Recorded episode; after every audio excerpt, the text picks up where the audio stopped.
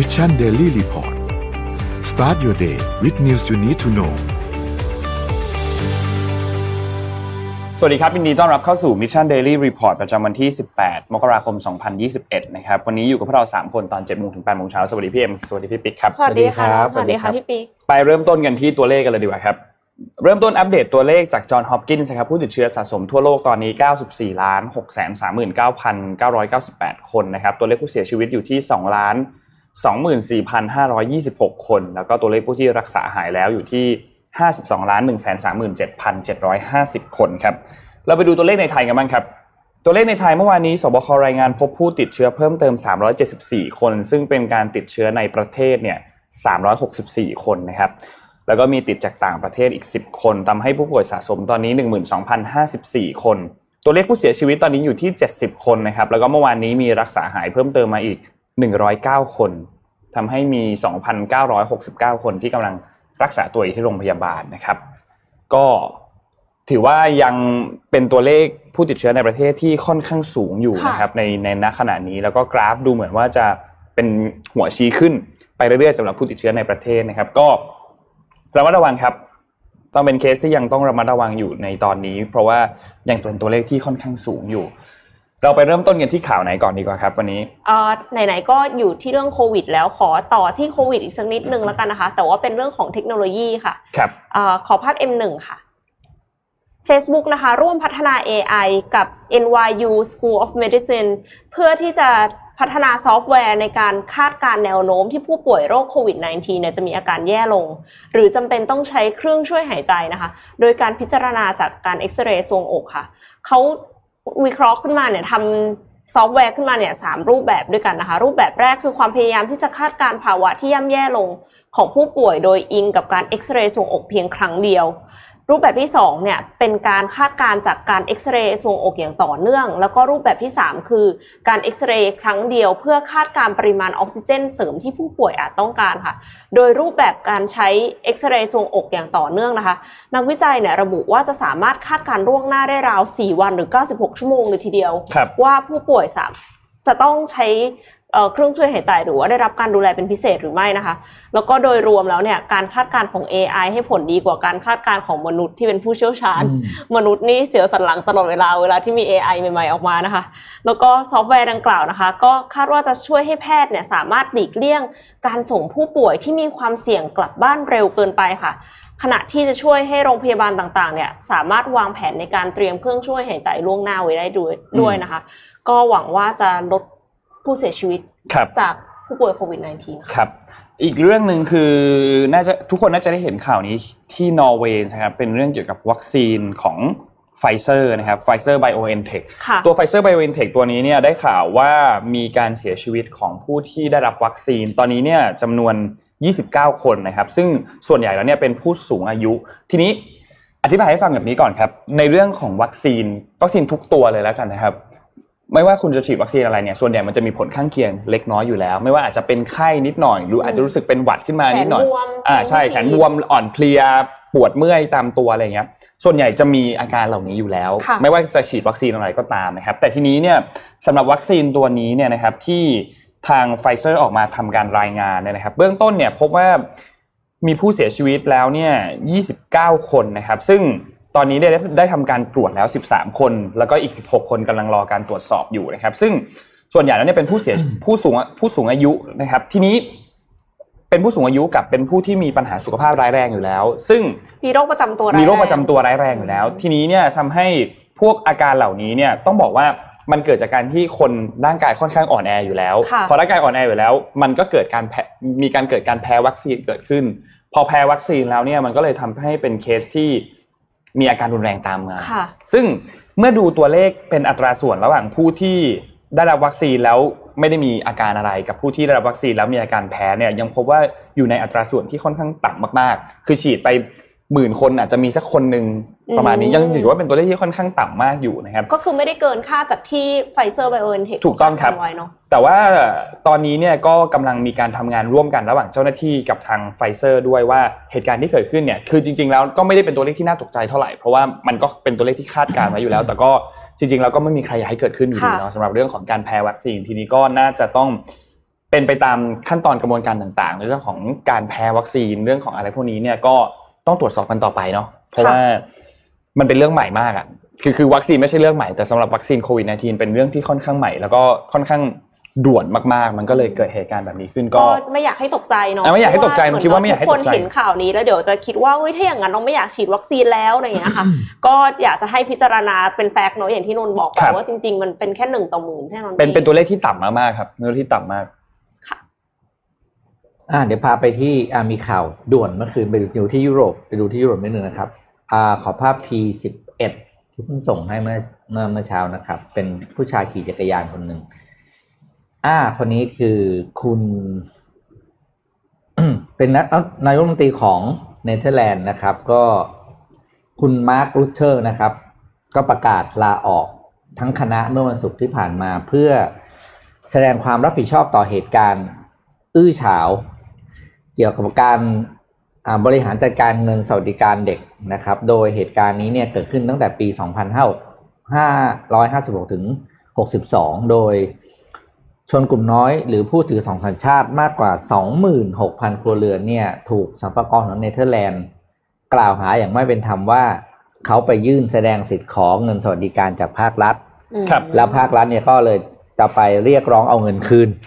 นะครับ โดย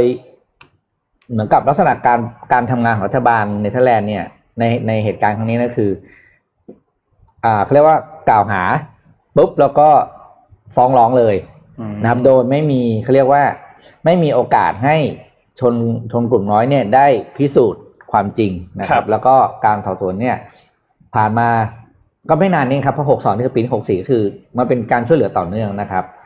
ส่งผลให้กว่าหนึ่งหมื่นครอบครัวเนี่ยต้องจ่ายเงิน คืนหลายหลายหมื่นยูโรบางครอบครัวก็ประสบปัญหาในการเงินอะไรอย่างนี้ต่าง ๆ นะครับ แล้วก็เลยกลายเป็นประเด็นสังคมขึ้นมา แล้วก็เป็นการสอบสวนขึ้นมา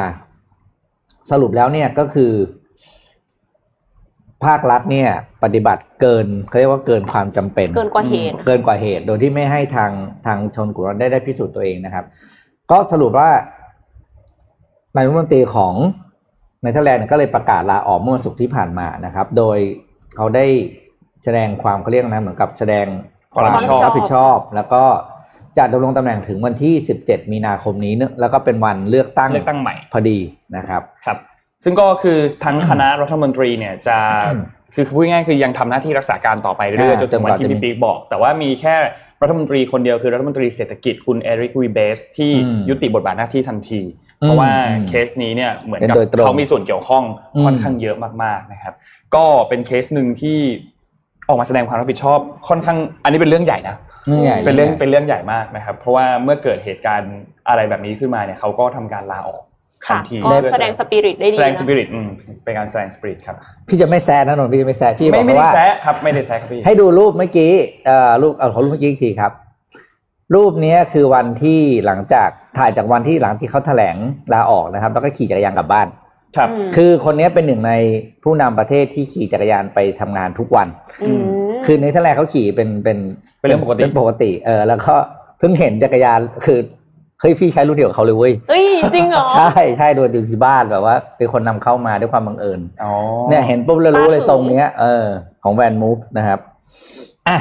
เอ้ยแต่ว่าที่เนเธอร์แลนด์เนี่ยจริงๆเวลาเขาปั่นจักรยานอะ แต่ละคนขี่เนี่ยเร็วมากเขาเขาเขาจะมีจักรยานคนละสองคันนะอ่าคือคันหนึ่งไว้ขับไปทำงานอะปั่นไปอ่าทำงานอีกคันหนึ่งอีกคันหนึ่งเสาร์อาทิตย์ปั่นเท่โอ้โอ้โหคุณคุณตานนท์เคยไปอยู่เนเธอร์แลนด์มาไงอ่าเขาเล่าให้ฟังเขาบอกว่าเนี่ยมันจะมีทุกคนจะมีคนละสองคันไว้ปั่นปั่นโชว์สาวอะไรอย่างเงี้ยคันหนึ่งไม่ถ้าถ้าเกิดไปอยู่ไปเนเธอร์แลนด์จะเห็นจักรยานหลายแบบมากเลยนะบางคนจักรยานที่แบบมีสอ่าเคยพ่วงข้างด้วยนะอืมให้เด็กๆนั่งให้เด็กแล้วก็เฮ้ยพี่เคยเห็นเพราะพี่เคยไปไปไปไปไปเรียนอะไรสักอย่างช่วงหนึ่งพ่อแม่เขาสอนเด็กขี่จักรยานอะโอ้โหแบบ โคตรเจ๋งอะก็คือขี่ประกบซ้ายขวาแล้วเด็กขี่ตรงกลางพ่อแม่สอนขี่คือสอนตั้งแต่เด็กอะอ๋อให้ขี่สอนสอนขี่จักรยานไม่ได้ขี่ในหมู่บ้านนะสอนคือออกถนนใหญ่จริง ๆ เด็กจะได้โอ้โห skill ในการขี่จักรยานคนเนเธอร์แลนด์นี่คือ อย่าได้แข่งนะครับ ครับขี่เก่งมากอะขี่เก่งมากขี่เก่งมากอืมพาไปต่อกันที่เรื่องไหนดี เอาเรื่องที่ไทยดีกว่าครับ เรื่องที่ไทยเกิดเหตุการชุมนุมเกิดขึ้นในวันที่ 16 มกราคมที่ผ่านมานะครับ ทีนี้ เหตุการณ์ชุมนุมครั้งนี้เนี่ยมันเริ่มต้นมาจากที่ทางด้านของคณะราษฎรเนี่ยมีการทำกิจกรรมอันหนึ่งเป็นกิจกรรมที่เอาป้ายเป็นผ้านะครับความยาว 112 เมตร ไปจัดที่บริเวณอนุสาวรีย์ชัยสมรภูมินะครับ รวมตัวกันตอนเที่ยง แล้วทีนี้เนี่ยก็พอเขียนป้ายอันนี้เนี่ยมีป้ายผ้าเนี่ยทั้งหมด 3 แผ่นนะครับ แล้วก็มาเขียนกันเกี่ยวกับเรื่องของเอ่อความใช้อำนาจในทางไม่ชอบของผู้มีอำนาจ แล้วก็ของรัฐบาลเขียนเรื่องที่รัฐบาลทำไม่ดีแบบนั้นไม่ดีแบบนี้ลงไปบนกระดาษทีนี้ก็เลยมีเหตุเกิดขึ้นเดี๋ยวนนท์เอามีคลิปสองคลิปมาให้ดูครับเดี๋ยวเอาคลิปแรกขึ้นมาก่อนครับ อันนี้เป็นภาพที่เกิดขึ้นอันนี้ตรงบริเวณเกาะพญาไทเนาะตรงที่อนุสาวรีย์ชัยสมรภูมินะครับ ก็มีเจ้าหน้าที่ตำรวจเข้าไปควบคุมตัว คือเจ้าหน้าที่ตำรวจเนี่ยให้เหตุผลบอกว่าสาเหตุที่มีการจับกลุ่มในครั้งนี้เนี่ยเกิดขึ้นจากการที่ การชุมนุมในครั้งนี้เกิดขึ้น เพราะว่ามันอยู่ในพรกฉุกเฉินค่ะคือไม่อนุญาตให้มีการชุมนุมนะครับอืมแล้วก็มีการจับกลุ่มผู้ชุมนุมไปตามภาพที่เราเห็นตอนนี้เลย คือจะเห็นว่ามีสื่อมวลชน แล้วก็มีกล้องมีอะไรเนี่ยตามถ่ายค่อนข้างเยอะมาก แล้วก็ดูเหมือนมีการใช้ความรุนแรงหรือไม่เนี่ย ก็ตัดสินให้ทุกคนเอาเองตัดสินเนอะด้วยสายตาตัวเองแล้วกันนะครับ ว่าอืมนี่คือเหตุการณ์ที่เกิดขึ้น แต่นนเตือนด้วยความหวังดีหนึ่งอย่างก็คือ ภาพเหตุการณ์ทั้งหมดที่เกิดขึ้นเนี่ยมันคือภาพเหตุการณ์ที่ถูกตัดมาอืมเราไม่มีทางรู้ว่าเหตุการณ์ตอนนั้นเนี่ยมันเกิดอะไรขึ้นค่ะอาจจะมีการใช้ความรุนแรงก่อนหน้านี้เกิดขึ้นหรือเปล่า อันนี้ค่ะยังไม่มีใครทราบ เพราะว่าภาพของคลิปวิดีโอที่ที่เห็นเนี่ยมันก็จะมีจากหลายมุมอยู่แล้วนะครับแน่นอนเพราะฉะนั้นอยากให้ทุกคนใช้วิจารณญาณในการดูภาพต่างๆ เหล่านี้ว่าเหตุการณ์เหล่านี้เนี่ยมันเกิดขึ้นอย่างไรแล้วมีเหตุผลในการเกิดขึ้น อย่างไร เราไม่นะคบรู้บริบทอะเนาะอืมเราไม่รู้บริบททั้งหมดนะครับ แต่ก็อย่างไรก็ตามก็คือเจ้าหน้าที่ตำรวจเนี่ยก็เข้ามาค่อนข้างเยอะนะครับแล้วก็มีการสลายการชุมนุม คือขอให้ผู้ชุมนุมเนี่ยทำการสลายตัว แต่เบื้องต้นยังไม่ได้เห็นว่ามีการใช้เรื่องของอาวุธการสลายความชุมนุมนะ ยังไม่ได้มีเหตุการเห็นพวกแก๊สน้ำตายังไม่เห็นนะครับ แต่ว่ามีเหตุระเบิดเกิดขึ้นครั้งหนึ่งเหมือนกันนะครับ เพราะว่าเหตุระเบิดครั้งนี้เนี่ยเป็นเหมือนระเบิดปิงปองนะครับอ๋อแล้วก็แล้วก็มีคนที่ได้รับบาดเจ็บ เหมือนกัน แล้วก็รู้สึกว่าสำนักข่าว The Standard เนี่ยได้มีการลงพื้นที่ไป แล้วก็มีมีผู้สื่อข่าวที่ลงพื้นที่เนี่ยได้รับบาดเจ็บจากการที่โดนเหมือนสะเก็ดระเบิดลูกหลงด้วยนะครับอืมซึ่งก็เป็นสถานการณ์รุนแรงที่เกิดขึ้น แล้วก็เจ้าหน้าที่ตำรวจเนี่ยได้มีการออกมาแถลงการแล้วนะครับ ว่าเตรียมที่จะเหมือนกับว่ามีมีข้อมูลของผู้ต้องสงสัยแล้วที่ทำการวางระเบิดในครั้งนี้ ก็เตรียมที่จะจับเอ่อผู้ต้องสงสัยเหล่านี้ไป แต่ทีนี้ มันมีเคสอันหนึ่งที่ค่อนข้างน่ากลัวมากครับ คลิปพอแล้วก็ได้ครับ มีเคสเคสหนึ่งคืออ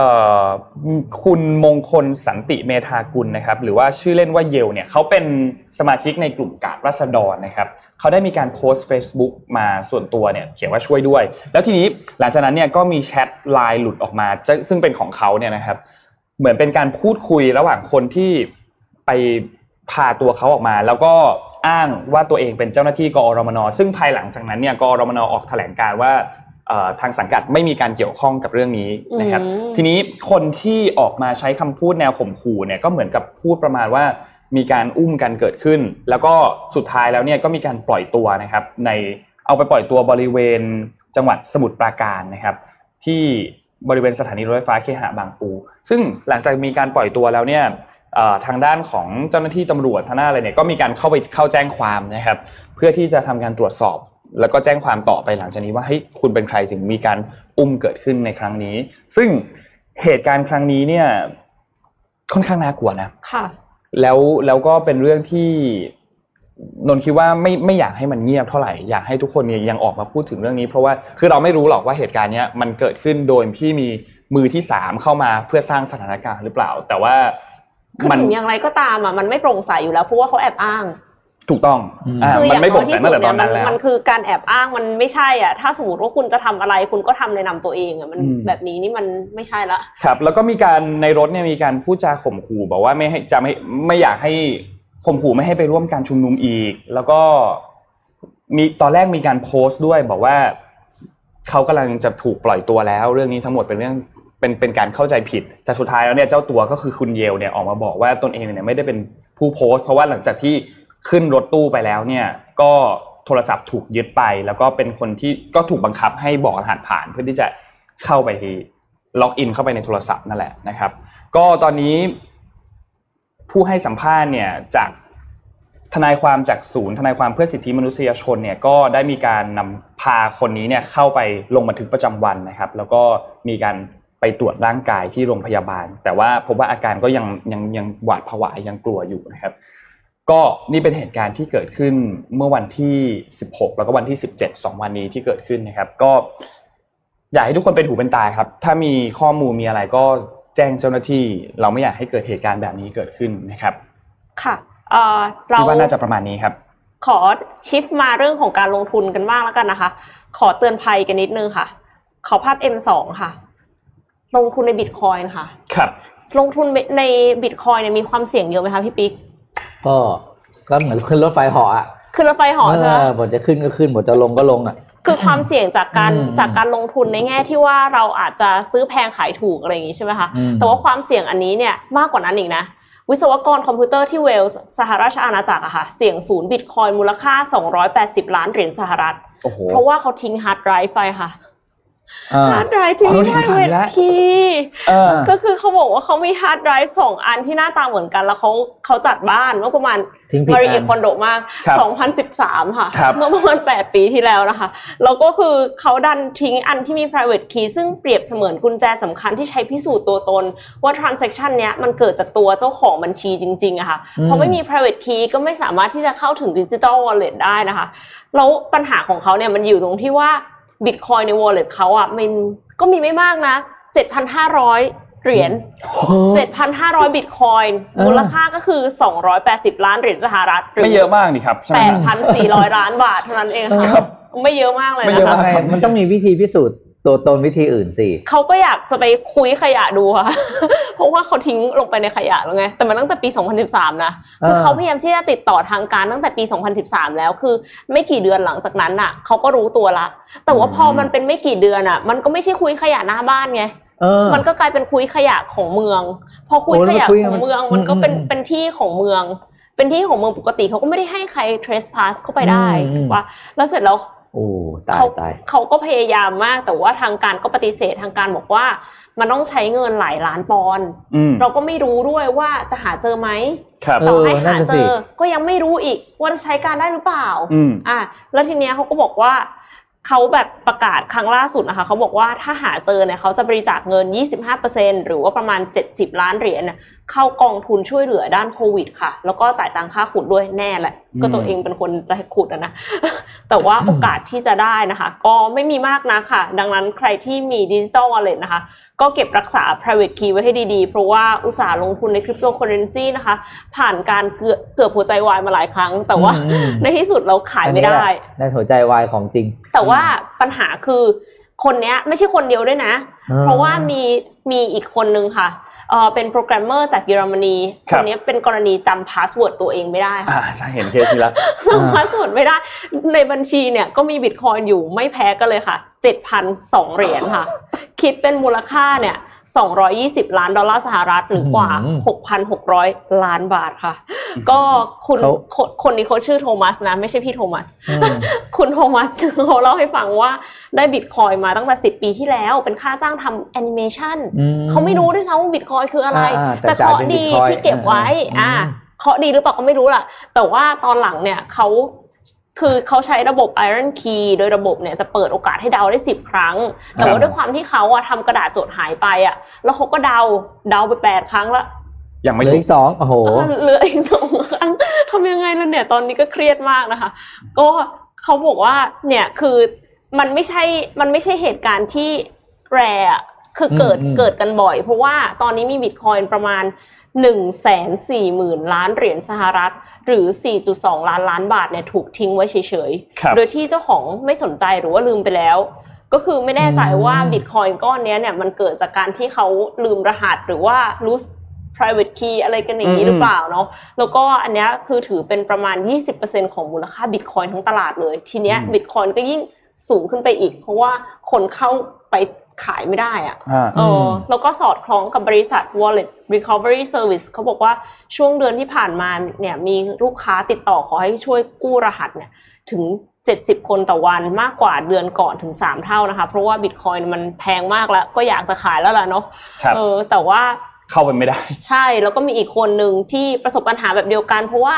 รหัสผ่านเนี่ยอยู่ในคอมแล้วเพื่อนฟอร์แมตคอมให้ โอ้โหเรียบร้อยพอพอฟอร์แมตให้ก็คือจบเลยนะคะ แล้วทีนี้มีข้อมูลจาก Workpoint Today ค่ะเขาวิเคราะห์ไว้ว่าการกู้รหัสผ่าน Bitcoin เนี่ยทำไมถึงทำได้ยากนะคะเขาบอกว่า Bitcoin เนี่ยเป็นบัญชีที่ไม่เหมือนบัญชีธนาคารค่ะ เพราะฉะนั้นเจ้าของบัญชีก็เลยไม่สามารถที่จะติดต่อยืนยันตัวตนรับรหัสผ่านใหม่ได้ในกรณีที่ลืมอะนะคะ อืมมันมัน decentralize เนี่ยมันไม่มีใช่หน่วยงานใช่ใดรับผิดชอบใช่ไหมคะทุกอย่างในบัญชีบิตคอยเนี่ยมันก็เลยขึ้นอยู่กับตัวเจ้าของเอง ตั้งแต่การเปิดบัญชี การขุดบิตคอยการจัดเก็บบิตคอยโดยรหัสผ่านที่เข้าใช้บัญชีบิตคอยเนี่ยจะใช้เทคโนโลยีซับซ้อนในการเข้ารหัสคือแบบ encrypt ไว้นะคะ ทำให้แม้แต่ระบบเองก็ไม่รู้รหัสผ่านที่แท้จริงอ่าคนที่รู้รหัสผ่านจึงมีแค่คนเดียวเท่านั้นคือคนที่ตั้งค่ะอืมแล้วก็หลักการทำงานของขอให้บิตคอยเนี่ยโชคดีจริง ๆ แล้วอะมันเป็นจุดเริ่มต้นที่ทำให้แบบตลาดมืดอะชอบกันครับเพราะว่ามันไม่สามารถที่จะ identify ตัวตนได้ว่าใครอ่าเป็นเจ้าของแล้วก็มูลค่าเท่าไหร่ใช่อ่าแต่ปัญหามันอยู่ตรงที่ เอาแล้วคนที่เนี่ยลืมพาสเวิร์ดแล้วคือเห็นคอมเมนต์กันเขาบอกว่าคือคือพาสเวิร์ดที่ให้ตั้งมันยาวมากอืม คือแบบเหมือนกับกดมันยุบยิบมากเลยอย่างเงี้ย ก็เลยทำให้อาจจะไม่ใช่พาสเวิร์ดที่ปกติใช้อยู่เรื่อยๆ อืมก็เลยยิ่งทำให้จำไม่ได้เลยค่ะ ก็มีคนบอกว่าต้องจดไว้ ปัญหาก็คือการจดไว้เนี่ยถ้าจดไว้ในกระดาษเนี่ย ก็อาจจะทิ้งไปเนาะอืมแต่ถ้าจดไว้ในคอมเนี่ยอย่าไปฟอร์แมตนะคะ หรือว่าอ่าทิ้งฮาร์ดไดรฟ์ ถ้าทำเป็นโพในกรณีนั้นทำโปสน่ะเตอร์แปะฝาบ้านไว้เลย ไม่ได้สิถ้าอย่างนั้นคนอื่นก็เอาไปคนก็ใช้แอบมาใช้ได้ห้องเราคนเดียวไง อยู่คนเดียวก็แปะไว้สิแม่เปิดประตูเข้ามาอ้าวแพงแล้วลูกเรียบร้อยเลยขายไปถะขายไปตั้งแต่ก่อนหน้านี้เราหรือเปล่าคือแม้แต่ระบบก็ไม่รู้ว่าเราใช้รหัสใช่ผ่านอะไรใช่เป็นมันมีการอยู่แล้วครับเข้ารหัสแบบเยอะมากอืมนั่นแหละครับ ก็ใครที่ลงทุนในบิตคอยก็ระมัดระวังเรื่องรหัสผ่านและเพราะด้วยจริงเนอะก็ต้องไม่ลืมนะ คนที่จะลงทุนบิตคอยมากๆอย่าลืมอย่างที่อย่างที่เอ็มพูดอะคือเจ้าตัวเท่านั้นที่รู้ไง นะตัวตายไปเนี่ยไอ้บิตคอยที่ลอยอยู่ในเนี่ยสองร้อยแปดสิบกว่าล้านเหรียญลูกหลานไม่ได้เลยนะอ่าใช่เอาออกมาก็ไม่ได้นะ พิสูจน์ตัวตนก็ไม่ได้นะ เพราะฉะนั้นก็ ต่อให้พิสูจน์ได้ว่าคุณเป็นลูกคุณก็เอาออกมาไม่ได้เพราะมันไม่มีรหัส จริงค่ะ เออ ก็ขนาดตัวเองยังเอาออกมาไม่ได้เลยอะแล้วลูกจะเอาออกมาได้ได้ไงอะอืมจริงครับอ่าเดี๋ยวพาไปที่จีนครับ ไปดู อ่าขอภาพพีหนึ่งกับพีสองครับ ล่าสุดเนี่ย หัวเอานอกจากหัวเว่ยแล้วเนี่ยนะครับ ที่มีคดีอ่ากับสหรัฐอเมริกานะครับ ล่าสุดเนี่ยเสี่ยวมี่นะครับ ก็เป็นเฮ้ยโดนแล้วเหรอ ผู้ผลิตสมาร์ทโฟนรายล่าสุดที่โดนขึ้นแบล็คลิสต์นะครับ โดยรัฐบาลสหรัฐคำว่าแบล็คลิสต์ตรงนี้ก็คือห้ามบริษัทที่อ่าห้ามบริษัทอเมริกันเนี่ยเข้าไปลงทุนหรือทำธุรกิจด้วยครับนะครับ โดย Department of Defense เนี่ยเมื่ออ่าออกมาประกาศเมื่อวันพฤหัสที่ผ่านมา ว่าเสี่ยมี่เนี่ยเป็นแบรนด์ที่มีเขาเรียกว่าไงนะ เป็นภัยต่อความมั่นคงทางทหารอืมนะครับ คนละคนละข้อหากับหัวเว่ยนะ ของหัวเว่ยเป็นเรื่องของข้อมูล แต่อันเนี้ยคือเป็นเรื่องเกี่ยวกับทางทหาร โดยรัฐบาลสหรัฐเนี่ยบอกว่าเสี่ยมี่เนี่ยเป็นแบรนด์ที่มีความเกี่ยวข้องกับเขาเรียกอะไรนะ ทหารของจีนโดยตรงนะครับ เพราะเป็นเป็น Chinese military own เลยนะ คือเขียนแบบนี้นั้นกลายเป็นว่าตอนนี้เนี่ยอเมริกาเนี่ยแบน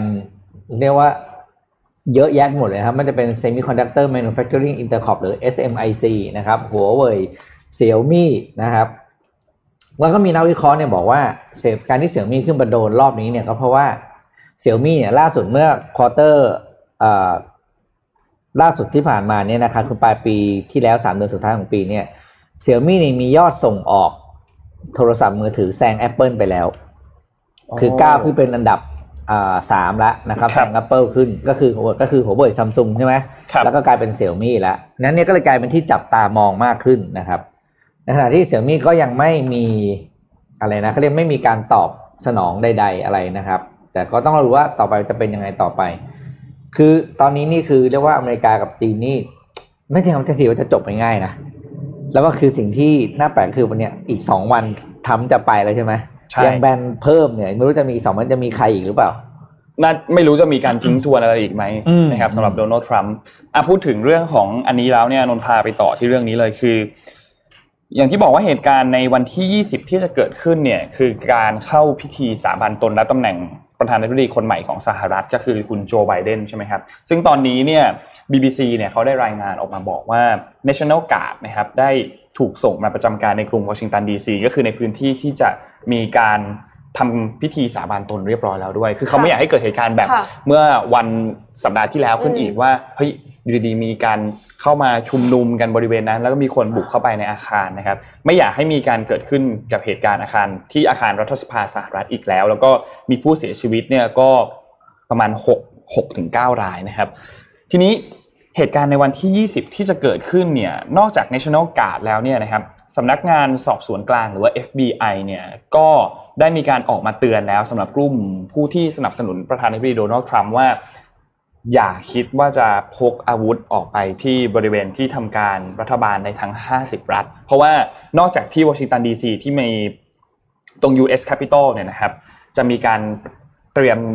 มีผู้ชุมนุมบอกว่าจะมีไปประชุมชุมนุมกันที่อาคารรัฐสภาแล้วเนี่ยที่ทำการรัฐบาลใน 50 รัฐ ก็มีผู้ชุมนุมเตรียมที่จะไปชุมนุมบริเวณนั้นเช่นเดียวกันนะครับ ซึ่งตอนนี้เนี่ยหลายรัฐเนี่ยออกมาใช้มาตรการป้องกันขั้นสูงสุดนะครับ มีการ คือการชุมนุมเนี่ยก่อนที่จะไปเนี่ยต้องมีการขออนุญาตชุมนุมอยู่แล้วในทุกพื้นที่นะต้องมีการขออนุญาตอยู่แล้ว ตอนนี้เนี่ยปฏิเสธที่จะให้ใบอนุญาตแล้วนะค่ะก็คือไม่ให้ชุมนุมแน่นอนในวันนั้นนะครับ ในหลาย ๆ รัฐนะครับ แล้วก็มีการปิดหน้าต่างคือเหมือนเหมือนพายุจะเข้าเลยอะปิดหน้าต่างเอาตะปูตอกเพื่อไม่ให้เพื่อเพื่อไม่ให้มีการบุกรุกเข้ามานะครับ แล้วก็ผู้ว่าการในรัฐในหลายๆรัฐเนี่ยก็มีการประกาศสถานการณ์ฉุกเฉินด้วยเพื่อป้องกันไม่ให้มีการ ประท้วงเกิดขึ้น ไม่แน่ว่าเราอาจจะเห็นการเคอร์ฟิวอีกครั้งหนึ่งก็เป็นไปได้นะครับ เพราะตอนนั้นที่ที่เมืองหลวงเนี่ยก็มีการเคอร์ฟิวเกิดขึ้น มีการประกาศสถานการณ์ฉุกเฉินเกิดขึ้นนะครับแล้วนอกจากนี้ Facebook เองก็ออกมาประกาศว่าจะระงับโฆษณาเกี่ยวกับ เรื่องของปืนเรื่องของอุปกรณ์ทางการทหารในสหรัฐไปจนถึงวันที่ 22 มกราด้วย ก็คือห้ามโฆษณาปืนอะพูดง่ายๆก่อนอันนี้โฆษณาได้ แต่ตอนนี้ไม่อยากให้มีเหตุเกิดและเห็นว่ารุนแรงกิดขึ้น Facebook เนี่ยมีการระงับไม่ให้จัดอีเวนต์ใกล้กับเอ่อสถานที่ที่จะไปสาบานตนด้วยนะคะอ๋อค่ะ ก็คือในวอชิงตันดีซีแล้วครัก็บที่เอ่อ Airbnb อะค่ะ ก็คือไม่ให้จองครับไม่ให้จอง Airbnb ในวอชิงตันดีซีในในระยะในช่วงเวลาที่ตอนนั้นเกี่ยวข้องอะค่ะเพ ราะว่ากลัวว่าจะนัดกันมาจากรัฐอื่น จะมาจากข้างนอกเนาะเออแต่ว่าถ้าคนที่อยู่ในพื้นที่อยู่แล้วเนี่ย ก็ครับอันนั้นก็ป้องกันยากหน่อยอืมก็ก็เป็นเหตุการณ์ที่รอติดตามครับ อีก 2 วันก็จะถึงแล้ววันสาบานตนเข้ารับตำแหน่งนะครับ ก่อนเข้า7จ็ดโมงครึ่งมีอีกเรื่องหนึ่งก็คืออ๋อเรื่องนี้เดี๋ยวค่อยเล่าหลังจากนั้นดีกว่า เพราะว่าค่อนข้างเป็นข่าวยาวมาก แต่ว่าเอาสปินออฟของโจไบเดนนิดนึง ตอนนี้ Account POTUS หรือว่า President of the United States เนี่ยนะครับที่จะทำการส่งต่อจากโดนัลด์ทรัมป์ไปให้กับโจไบเดนเนี่ยเตรียมแล้วนะครับ เตรียมที่จะรับแล้ว ซึ่งตอนนี้เนี่ย Account ของโจไบเดน Account อันเก่าเนี่ยเขามีไอ้ผู้ติดตามอยู่ 24 ล้านคนนะครับ แล้วก็ตัว Account อันใหม่ตัว POTUS เนี่ยที่จะถูกส่งต่อให้โจไบเดนเนี่ยจะไม่มีผู้ติดตามจากโดนัลด์ทรัมป์เลยนะ คือจะเขาจะลบ reset ออก reset ศูนย์อ๋อแล้วก็เริ่มใหม่หมดเลยนะครับ ก็จะเป็นการคือโนตว่ามันก่อนหน้านี้มันก็ก็ก่อนหน้านี้ไม่มีเคสคือตอนโอบามาไปหาโดนัลด์ทรัมป์เนี่ยไม่ได้มีการ reset ใหม่นะแต่ตอนเนี้ยรอบเนี้ยมีการ reset ใหม่ ซึ่งในการก็ reset ได้ด้วยนะก็นั่นแหละครับ เราก็ไม่รู้เหมือนกันว่ามันจะเกิดอะไรขึ้นทำได้แหละเขาจะคอโลแต่ว่าก็เหมือนอย่างที่แองเจล่าแมร์เคิลพูดไงว่า เอ้ยมันเป็นการแบนแกนอะไรกันเนี้ยมันใช่ไหมมันก็เป็นมุมมองไงว่าอืมเอ้ยคนที่เป็นโอเปอเรเตอร์นึกจะแบนใครก็แบนได้เหรออะไรเงี้ยครับก็เหมือนกับอย่างเงี้ยที่ว่าเพราะจริงแล้วไอ้ทวิตเตอร์เขานี้คือมันคือ account ของผู้ที่ดำรงตำแหน่งนะอืมคนละเพราะเพราะ follower เนี่ยก็คือเป็น follower ของตำแหน่งไม่ใช่อ่า follower ของคนใช่ไม่ใช่ส่วนบุคอ่าใช่แล้วคุณจะไปใช่คุณจะไปล้างเขาเอออย่างเงี้ยเดี๋ยวบอกว่าน่าคิดนะอืม น่าคิดเหมือนกัน ก็คือการเลือกปฏิบัติเลยนะนี่ทรัมป์จะฟ้องเราได้แล้วเนี่ยไม่รู้เหมือนกัน แล้วตอนนี้เนี่ย Account ของ Account POTUS เนี่ยที่ยังเป็นของโดนัลด์ทรัมป์อยู่เนี่ยอ่าคือมีผู้ติดตาม 33.3 ล้านคนโอ้โหนะครับมากแล้วเยอะมากนะเยอะมากอ่าอ่าก็รอดูครับวันที่ 20 ก็จะทำการส่งต่อตัว Account อันนี้ไปเรียบร้อยแล้วนะครับอืมแต่ว่าพวกทวีตอันเก่าของโดนัลด์ทรัมป์เนี่ย มันจะยังอยู่นะ หมายถึงว่ามันจะถูกโยกไปที่อีก Account หนึ่ง อย่างของโอบามาเนี่ย มี Account อันหนึ่งที่เรียกว่า POTUS 44 เขาเป็นประธานาธิบดีคนที่อ๋อค่ะ44 อดีพวกตอดีตอ่าทวีตทุกอย่างก็จะยังอยู่ในนั้นแต่ถูกอืมย้ายข้อมูลไป ก็คือคิดว่าของเคสโดนัลด์ทรัมป์ก็ก็น่าจะเป็นแบบเดียวกันอาจจะเป็น POTUS 45 แล้วก็พวกอืมทวีตข้อความเก่าๆ ก็จะยังอยู่ในนั้นต่อไป แต่ไม่สามารถเข้าไป active ได้แล้ว ก็คืออืมโดนัลด์ทรัมป์ก็ต้องกลับไปใช้ account ของตัวเองให้อ่านได้ของอย่างเดียวตัวเองนั่นแหละ นะครับ ซึ่งซึ่งซึ่งใจไม่ได้นี่ซึ่งตอนนี้โดนแบนอยู่ถูกต้องครับ ซึ่งก็ต้องไปใช้ของลูกแทน ก็ไม่รู้เหมือนกันฮะตอนนี้โดนแบนก็สร้างใหม่ดิสสร้างใหม่สร้างใหม่เออต้องสร้างใหม่ครับ แล้วก็โค้ดแอเฟมกโดเฮีนัยลด์ทรัมป์เออแล้วก็แอมเฮียเฟกโดนัลด์ทรัมป์เพราะว่าเรียลโทโดษนัลด์ทรัมป์โดนโดนแบนไปซูแล้วเปอร์เรียลทำโดไงนัลด์ทรัมป์อืมโอเคอะเจ็ดโมงครึ่งครับค่ะครัเจ็บดโมงครึ่งค่ะน้องเอ็มมาเล่าให้ฟังอ่ายังคงอยู่ในธีมของ Insight นะคะ จากอ่านักศึกษามหาวิทยาลัยเมื่อเทียบกันกับ professionals นะคะหรือว่าคนทำงานอันนี้เนี่ยเป็นเป็น Data ที่นำมาจาก careervisaassessment.com นะคะที่เราให้ประเมินอาชีพที่เหมาะสม แล้วก็แต่ว่ามันมีบางอย่างที่มันมีมิธของเด็กจบใหม่ที่ผู้ใหญ่ชอบพูดกันครับเราก็เลยอยากจะรู้ว่าอ่าตกลงมันจริงหรือเปล่านะคะ มาฟังจากปากเด็กผ่าน assessment กันนะคะ ขอภาพถัดไปค่ะอ่าอย่างแรกโอ้ยเด็กสมัยนี้อยากเป็นเจ้าของธุรกิจอืมอ้าวมันไม่อยากมาทำงานเป็นลูกจ้างหรอก อ่าอืมอย่างที่สองคือชอบอาหารกลางวันฟรีอ่าอืมพวกบริษัทเทคทั้งหต้องลายมีเนี่ยสวัสดิการ คือจะต้องบอกว่าใช่ไหมีอาหารกลางวันฟรีใช่ป่ะ Google อะไรอย่างเงี้ยแล้วก็ต้องมีออฟฟิศสวยด้วยอืมอ่าถ้าออฟฟิศไม่สวยเนี่ย เด็กจะไม่มาทำงานหรือเปล่า เหมือนกับว่าเขาก็จะไปทำงานที่อื่น แล้วก็ต้องเดินทางสะดวก ต้องติด BTS คำถามแรกเลยที่มาถึงถามว่าติด BTS ไหมอ่าอะไรอย่างเงี้ย ก่อนที่ตอนที่โทรศัพท์สัมภาษณ์งานอะไรเงี้ยค่ะ หรือว่าต้องก้าวหน้าโตเร็วอืมแล้วก็ อยากจะไปต่างประเทศอ่าอะมีอันนี้คือไม่เกี่ยวกับเรื่องโควิดเนาะคืออาหมายถึงว่าอ่าในภาวะปกติอะไรเงี้ยค่ะ อะถัดไปค่ะ เรามาดูกันค่ะว่าตกลงเด็ก ๆ เนี่ยเขาอยากจะเป็นเจ้าของธุรกิจจริงหรือเปล่านะคะอ่ามีนักศึกษานิสิตนักศึกษา 29%ค่ะ ที่บอกว่าอยากจะเปิดบริษัทของตัวเอง อืมอ่าเกือบเกือบหนึ่งในสามนะเกือบเกือบหนึ่งในสามแต่ว่ามันน้อยที่สุดเลยนะครับเพราะว่าคนที่อยากเป็นเจ้าของเอ่อ บริษัทของตัวเองเนี่ยคือมี29%แต่ว่าพนักงานบริษัทขนาดกลางเนี่ยมี 37%แล้วก็ 34%เนี่ยอยากจะเป็นพนักงานบริษัทขนาดใหญ่ในตลาดหลักทรัพย์ครับรัฐวิสาหกิจหรือว่าองค์กรข้ามชาติรัฐวิสาหกิจเลยเหรอรัฐวิสาหเขากิจระบุเหรอองค์กรป่ะจ๊ะไม่ไม่ไม่ไม่ได้ระบุค่ะ ก็คือรัฐวิสาหกิจและองค์กรข้ามชาติเนี่ยอยู่ในอืมข้อเดียวกันอ่าองค์กรข้ามชาติเนี่ยคือ MNC อ่าเพราะฉะนั้นก็คือ global company ที่อืมมีสาขาในไทยอะไรอย่างเงี้ยค่ะ ถ้าแยกเห็นนี่อาจจะถ้าแยกออกมาน่าจะเพราะมันต่างกันเยอะเหมือนกันนะอันนี้ใช่ต่างเยใช่อะเหมือนกันเออลักษณะมันต่างเยอะแต่ว่า คือเราเราถามห้าข้อค่ะ ข้อให้ให้เลือก choice ที่หนึ่งเนี่ยคือบริษัทของตัวเองอืม choice ที่สองคือบริษัทเล็กไม่เกิน50คน choice ที่สามเนี่ยคือบริษัทขนาดกลาง50ถึง200 choice ที่สี่คือเอกชนขนาดใหญ่มากกว่า200คนอาจอยู่ในตลาดหลักทรัพย์ แล้วก็ choice ที่ห้าเนี่ย คือรัฐวิสาหกิจและองค์กรข้ามชาติ หรือบริษัทข้ามชาติในประเทศไทยอืมอ่าทีเนี้ยก็คือ 29%เนี่ยคือเลือกข้อ 1 34%เนี่ยคือเลือกข้อ 2 และ 3 แล้วก็เอ่อ37%เลือกข้อ 2 และ 3 34%คือเลือกข้อ 4 และ 5 ค่ะอืมก็คือจะมาพอยของเราจะมาให้ดูว่าจริง ๆ เด็กที่อยากเป็นเจ้าของธุรกิจของตัวเองก็ไม่ได้เยอะขนาดนั้นอืมอ่าหรือว่าเยอะ ไม่เยอะ ไม่ได้เยอะขนาดนั้นนะไม่ได้เยอะเข้าที่คิด อ่า ไม่ได้เยอะเท่าที่คิดค่ะใช่ทีนี้คนทำงานบ้างค่ะ ขอภาพถัดไปค่ะ คนทำงานน้อยลงไปอีก คนที่ทำงานอยู่แล้วในปัจจุบันนะคะ ที่อยากเปิดบริษัทของตัวเองเนี่ยมี 24.5%ค่ะ ในขณะที่อยากเป็นพนักงานบริษัทขนาดกลางเนี่ย24%แต่ว่าอยากเป็นพนักงานบริษัทขนาดใหญ่ในตลาดหลักทรัพย์เลย หรือว่ารัฐวิสาหกิจและองค์กรข้ามชาติเนี่ยถึง 51.5%คือกลายเป็นว่ามองหาความมั่นคง มากกว่าที่นักศึกษามองหาความมั่นคงเยอะเลยอะอืมใช่ไหมคะคืออันนี้เป็นเรื่องปกติครับ เพราะว่าโอเคด้วยวัยด้วย status ของชีวิตไง คนทำงานแล้วบางคนมีครอบครัวแต่งงานมีลูกความมั่นคงมาก่อนอยู่แล้วเพราะเด็กก็จะเสี่ยงได้อะไรได้ไงอันนี้เรื่องปกติ ค่ะ ก็คือขึ้นอยู่กับ stage ของชีวิตด้วยอืมก็เลยทำให้เกินครึ่งเนี่ย อยากจะเป็นพนักงานบริษัทใหญ่แบบใหญ่มากๆเลย หรือว่ารัฐวิสาหกิจนะคะครับ ถัดไปค่ะ อาหารกลางวันฟรีค่ะ ในในแบบประเมินของเรานะคะ ก็จะถามว่าถ้าสวัสดิการเหล่านี้แลกกับเงิน 500 บาท มีอยู่ 11 ข้อ คุณเลือกอะไรบ้าง อ่า ทีนี้ก็คือหยิบข้อที่น่าสนใจออกมา ก็คืออาหารกลางวันฟรีเนี่ย 31%ของนิสิตนักศึกษาต้องการค่ะอืมในขณะที่คนทำงานแล้วเนี่ย ต้องการถึง 34%แต่ว่าปัจจุบันเนี้ย ที่เขาได้อยู่เนี่ย มีแค่ 16% 16%ของคนทำงานเนี่ยเขาได้อาหารกลางวันฟรีอยู่นะอืมเอ้ยไม่น่าเชื่อ แต่ว่าอยากจะได้ตั้ง34%ไงอ่าเออแสดงว่าก็คืออ๋อแล้วนี่แลกกับการลดเงินเดือน500บาทด้วยนะ ใช่ แต่500บาทก็ได้ได้ทุกวัน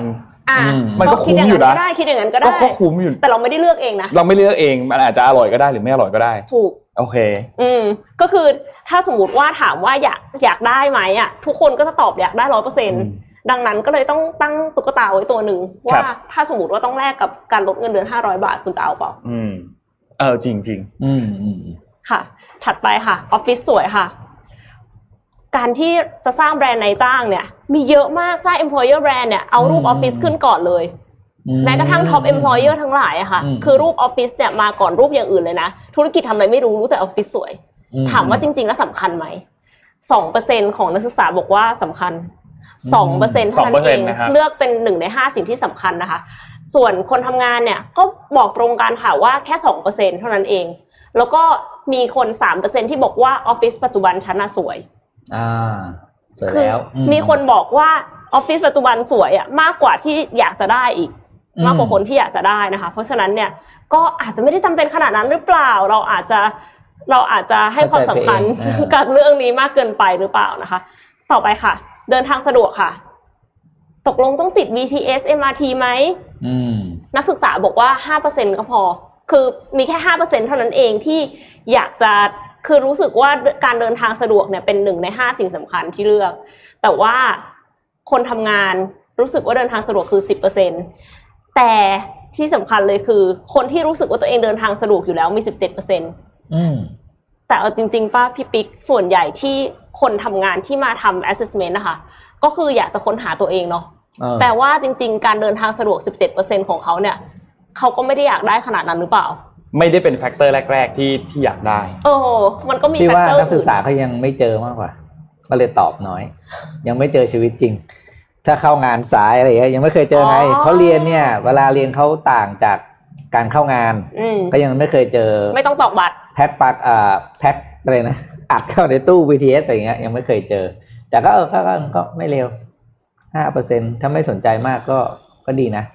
ค่ะเอ่อต่อมาค่ะ ความก้าวหน้าโตเร็วค่ะ อืม คนทำงานนะคะ อยากได้ความก้าวหน้าโตเร็วเนี่ย21%ให้เป็นหนึ่งในห้าสิ่งสำคัญที่เลือกค่ะ ในขณะที่นักศึกษาก็ใกล้เคียงค่ะ19%แต่ว่า ปัจจุบันนี้นะคะ คนทำงานที่รู้สึกว่าตัวเองเนี่ย ก้าวหน้าโตเร็วมีเพียง9%เท่านั้นเอง อืม ก็อาจจะไม่แปลกเนาะเออเพราะว่าไม่แปลกไม่แปลกมันไม่ใช่ทุกคนจะโตเร็วได้ใช่อะใช่ คือความอยากกับความจริงมันคนละเรื่องอะถ้าถ้าคุณเก่งฟัคุงณดูก็โตเจ็บเองอะเออ ความอยากคุณอยากได้นะแต่คุณต้องเก่งพอ ค่ะ ค่ะถัดไปค่ะอืมโอกาสเดินทางต่างประเทศค่ะ19%ของนักศึกษาค่ะ เลือกให้เป็นหนึ่งในห้าสิ่งสำคัญค่ะอืม คนทำงานอยากไปมากกว่านักศึกษาอีกจะมาบอกว่าอืมเด็กรุ่นใหม่สมัยนี้อยากจะไปต่างประเทศจริง ๆ คนทำงานเลือกถึง 23เปอร์เซ็นต์อืมแล้วในขณะที่คนที่ได้อะค่ะ มีแค่ 13เปอร์เซ็นต์แต่ว่าอันนี้คือ disclaimer ว่าเอ่อข้อมูลส่วนใหญ่เนี่ยมันมาจากเดือนมีนาคมถึงเดือนธันวาคมปีที่แล้วอืมเพราะฉะนั้นเนี่ยคนที่ได้แค่ 13เปอร์เซ็นต์เนี่ยอาจจะติดโควิดด้วยหรือเปล่าอืมอืมก็ไม่แน่เหมือนกันนะ คะค่ะ แล้วก็แล้วอะไรล่ะที่สำคัญตกลงพูดมาตั้งเยอะนะคะว่าอะออฟฟิศสวยก็ไม่ได้สำคัญขนาดนั้น สิ่งที่สำคัญที่สุดห้าอันดับแรกครับสำหรับนิสิตนักศึกษาคืออะไรค่ะขอภาพถัดไปค่ะ อันดับหนึ่งเลยค่ะ ไม่แปลกใจรายได้ดีโอเค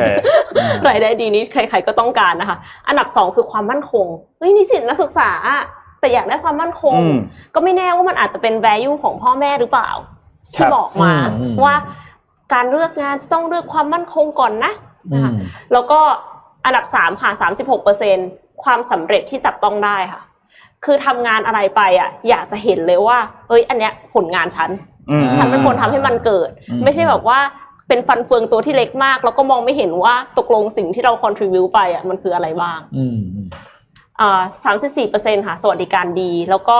สามสิบเอ็ดเปอร์เซ็นคือเจ้านายดีเพื่อนร่วมงานดีแล้วก็สังคมดีค่ะ มาดูกันที่คนทำงานกันบ้างค่ะ อ่าอันดับแรกเหมือนกันเลยค่ะ เหมือนกันเลรายได้ดีเหมือนกันต้องการไหมคะโอเคต้องการเหมือนกันเนาะถูต้งครับรายได้ดีนะคะ แล้วก็อันดับที่สองคือเจ้านายดีเพื่อนร่วมงานดีสังคมดีอะอันนี้เลื่อนขึ้นมาละใช่คือเพราะเจอแล้วไงอืมเพราะเจอชีวิตจริงแล้วไงเมื่อกี้มันโลกของความฝันน้องเห็นด้วยครับเห็นด้วยใช่ไหมอ่าเห็นด้วยครับต่อพอเจอเราก็เลยรู้ว่าเจ้านายดีเพื่อนร่วมงานดีสังคมดีเนี่ยสำคัญมากอืมอืมอะแล้วก็ต่อจากนั้นก็คือความยืดหยุ่นในการทำงานค่ะ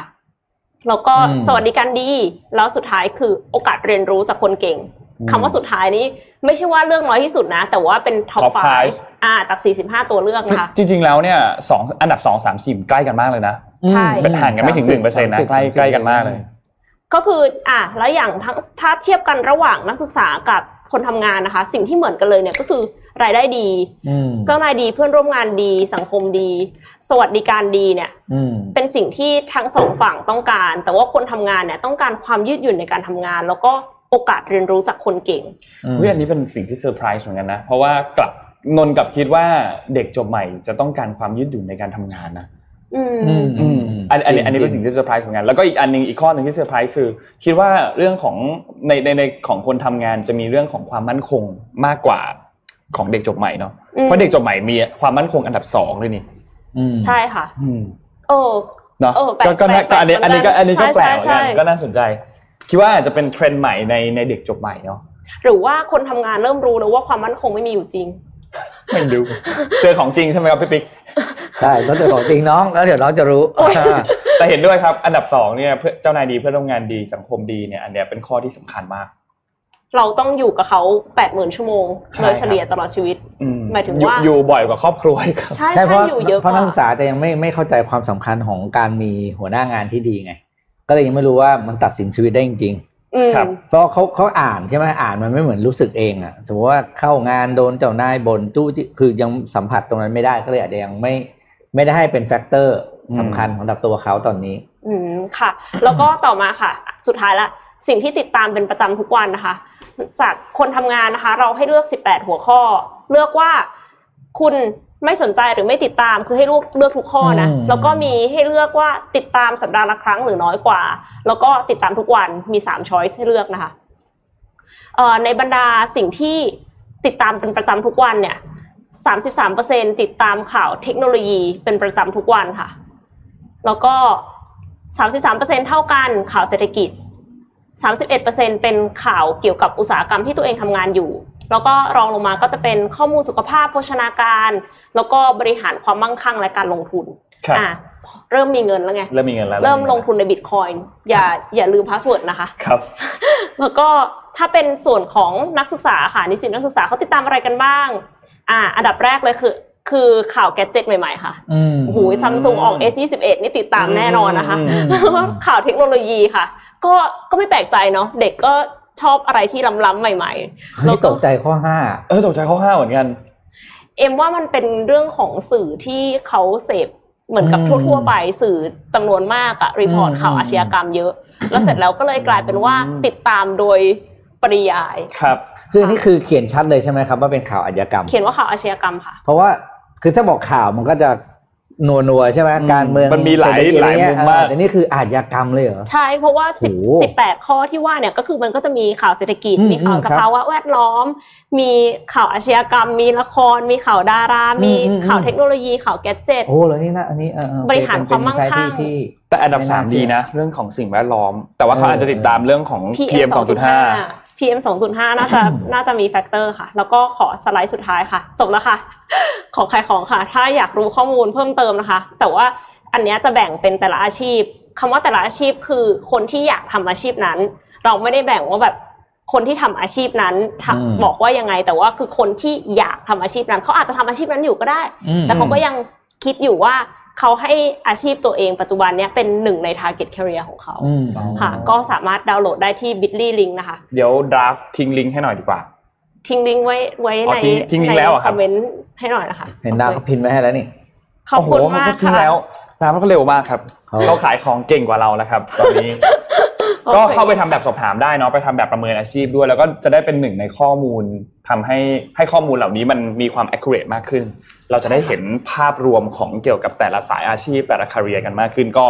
เข้าไปดูครับ แล้วก็ไปดูผลด้วยว่าแต่ละคนมีความคิดเห็นว่ายังไง แล้วคิดว่าเรามีความเห็นตรงกับผลที่มันออกมาหรือเปล่า มีข้อสังเกตอย่างที่นนท์มีหรือเปล่า ครับเอ้ยแต่ละหลายๆอันน่าสนใจมากนะ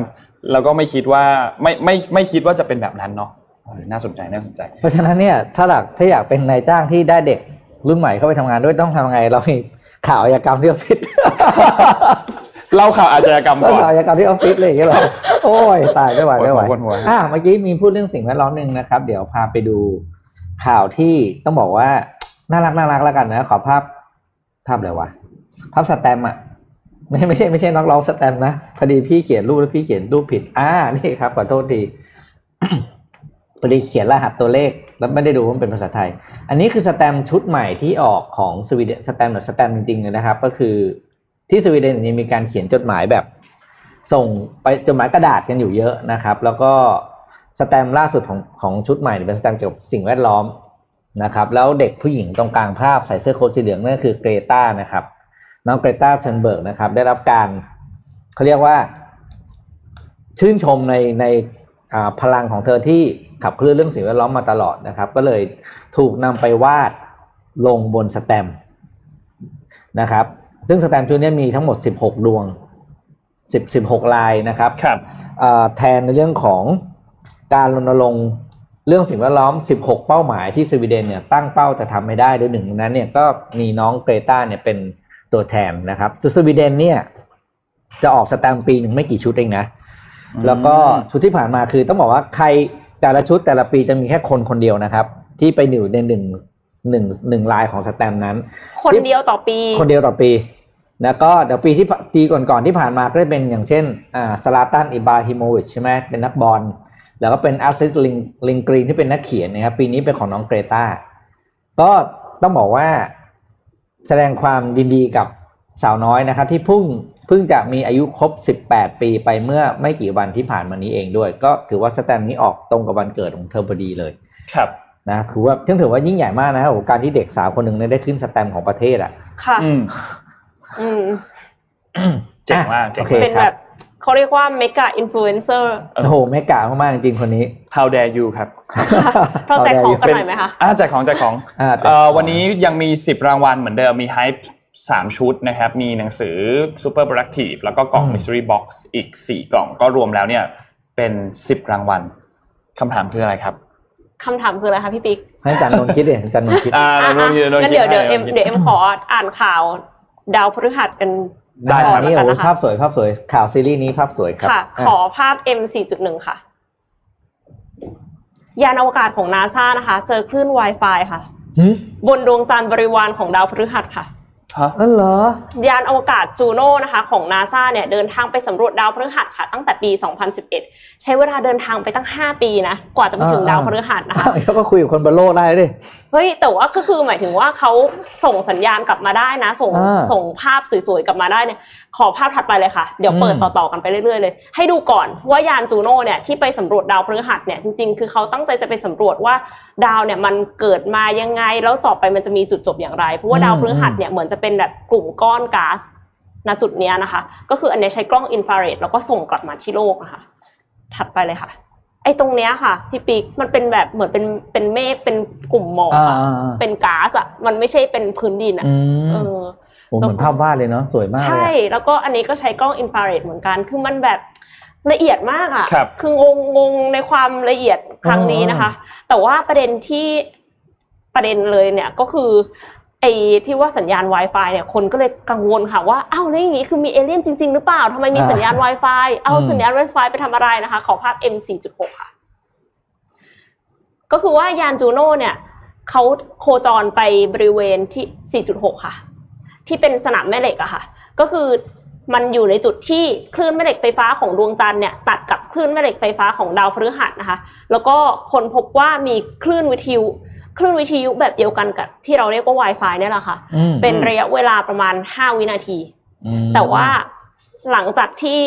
มีการคอมเมนต์ฮือฮากันมาแล้วเนี่ยนะคะนาซาก็ออกมาบอกค่ะว่า มันน่าจะเกิดจากการแกว่งของอิเล็กตรอนค่ะ ไม่ใช่เอเลี่ยน แม้ว่าตัวเขาเองเนี่ย ตัว ambassador ที่ออกมาบอกเนี่ยเขาจะเชื่อว่าบนกานิมิดหรือว่าดวงจันทร์บริวารที่ใหญ่ที่สุดของดาวพฤหัสที่ว่าค้นพบ Wi-Fi เนี่ย น่าจะมีสิ่งมีชีวิตอยู่อืม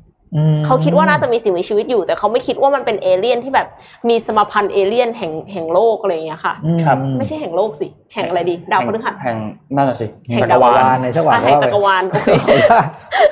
แต่ว่าสัญญาณ Wi-Fi มันโผล่มาห้าวิใช่ไหมใช่แล้วเขาก็อ๋อเหรออืมนาซายังอธิบายอีกว่าปรากฏการณ์นี้เนี่ยเป็นปรากฏการณ์ธรรมชาติเหมือนกันเป็นปรากฏการณ์เดียวกันกับที่ทำให้มีออโรราหรือว่าแสงเหนือบนโลกค่ะ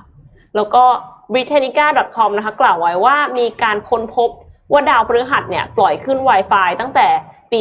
1955 หรือว่าเมื่อ 66 ปีที่แล้วค่ะ ครับ ยังไม่ต้องไปถึงดาวพฤหัสเลย แต่ว่าอืมรู้แล้วว่าดาวพฤหัสเนี่ยมีการปล่อย Wi-Fi อ๋อแล้วก็สำหรับยานจูโน่นะคะ ที่แต่เดิมเนี่ยจะสิ้นสุดภารกิจแล้วก็พลีชีพเข้าไปเป็นส่วนหนึ่งของดาวพฤหัสในเดือนกรกฎาคมคือไม่กลับมาที่โลกนะอืมอ๋อคือส่งข้อมูลกลับมาอย่างเดียว ใช่แล้วเสร็จแล้วก็คือพอพอจบแล้วเนี่ยคือคิดว่าเชื้อเพลิงกลับมาที่โลกคงไม่มีแล้วล่ะเพราะว่าครับตั้งแต่ตอนไปนี่ก็คือใช้เวลาตั้ง 5 ปีนะคะอืมเขาก็เลยบอกว่ามันจะ de-orbit ก็คือออกจาก ออกจากวงโคจรไปแล้วก็อืมถูกดูดเข้าไปที่ในดาวพฤหัสอะค่ะอ๋อภายในปีนี้ก็คือเดือนกรกฎาคม แต่ว่า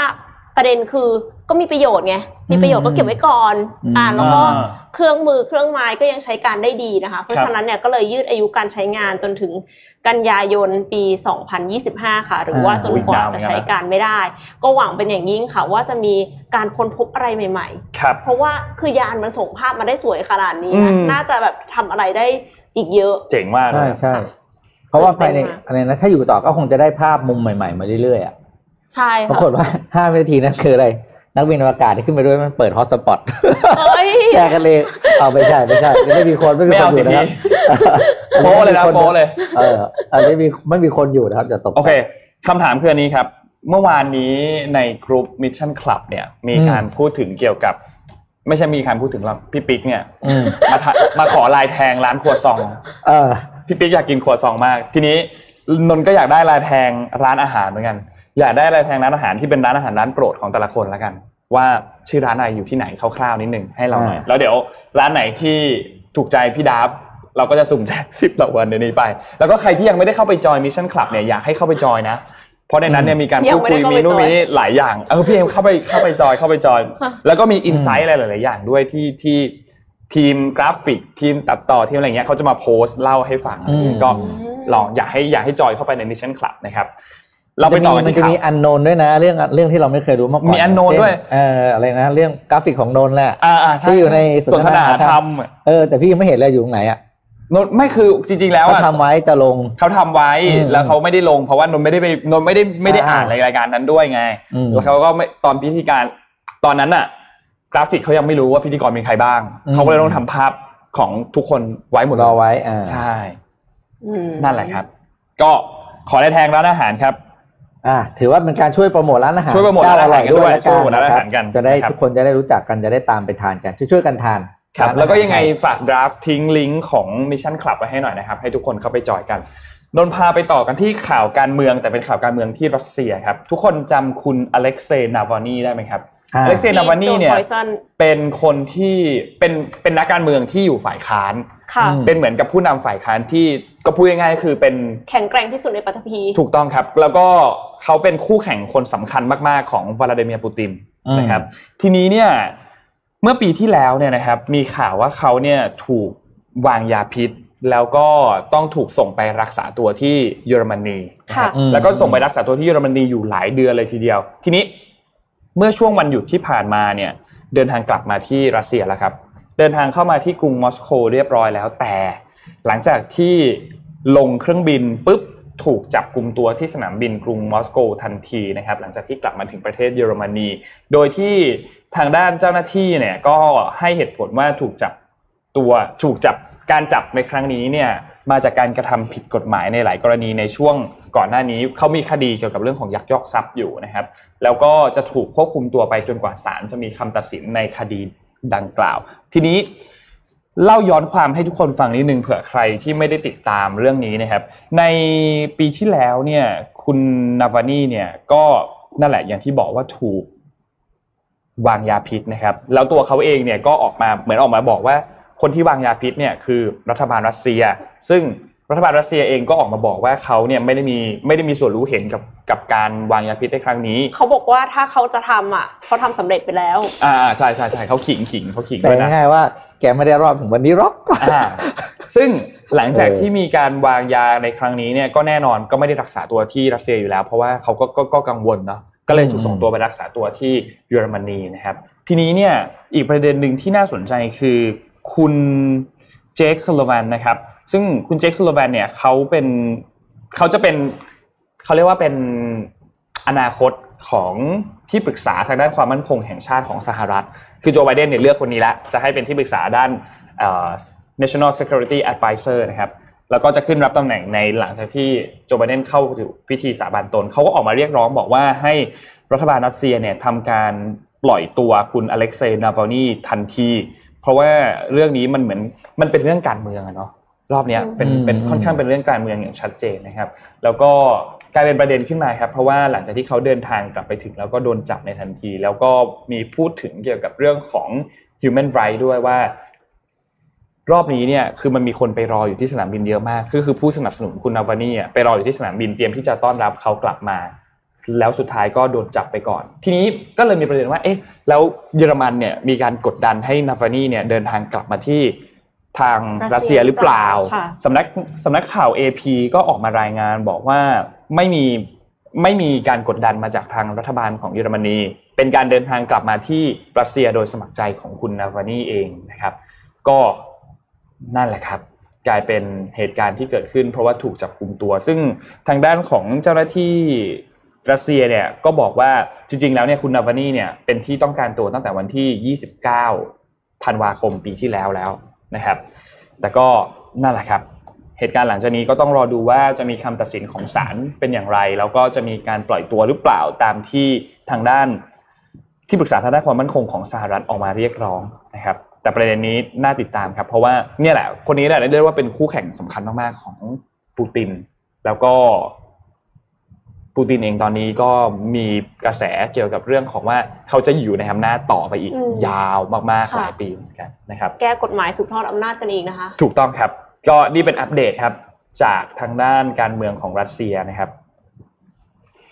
อ่าเดี๋ยวมีข่าวการลงทุนได้ดูนิดหนึ่งนะครับ ระหว่าง Netflix กับ Disney นะครับ ขอภาพ P6 ขึ้นมานะครับ ให้ดูตัวเลขมูลค่าหุ้นของสองบริษัทนะครับถือวันนี้ถ้าเราจะลงทุน ถามนนกับน้องเอ็ม ถ้าวันนี้จะเลือกระหว่าง Netflix กับ Disney จะลงทุนอะไร คือชอบดิสนีย์แบบ bias อะอ๋ออันนี้มันไม่มีถูกไม่ผิดอยู่แล้วมันเป็นเหตุผลของเราถูกไหมชอบดิสนีย์แบบ bias เพราะว่าชอบพิกซ่าอะไรเงี้ยค่ะ ก็เลยรู้สึกว่าแบบโอ้ยดิสนีย์นี่เขาดูเหมือนเขาหยิบจับอะไรเขาก็ทำได้หมดอะเออตั้งแต่ตั้งแต่ theme park ยันแบบ Disney Plusอ่า มีความหลากหลายกว่าใช่ไหมอืมอ่านี้ไปดูอ่านักลงทุนที่อ่าของ CNBC ก็ทำการวิเคราะห์นะครับสอง สองบริษัทนี้ที่เป็นในส่วนของเฉพาะส่วนสตรีมมิ่งนะนะครับก็คือ Netflix กับ Disney Plus เนี่ยนะครับเขาบอกว่าในปี 2020 ที่จบไปเนี่ย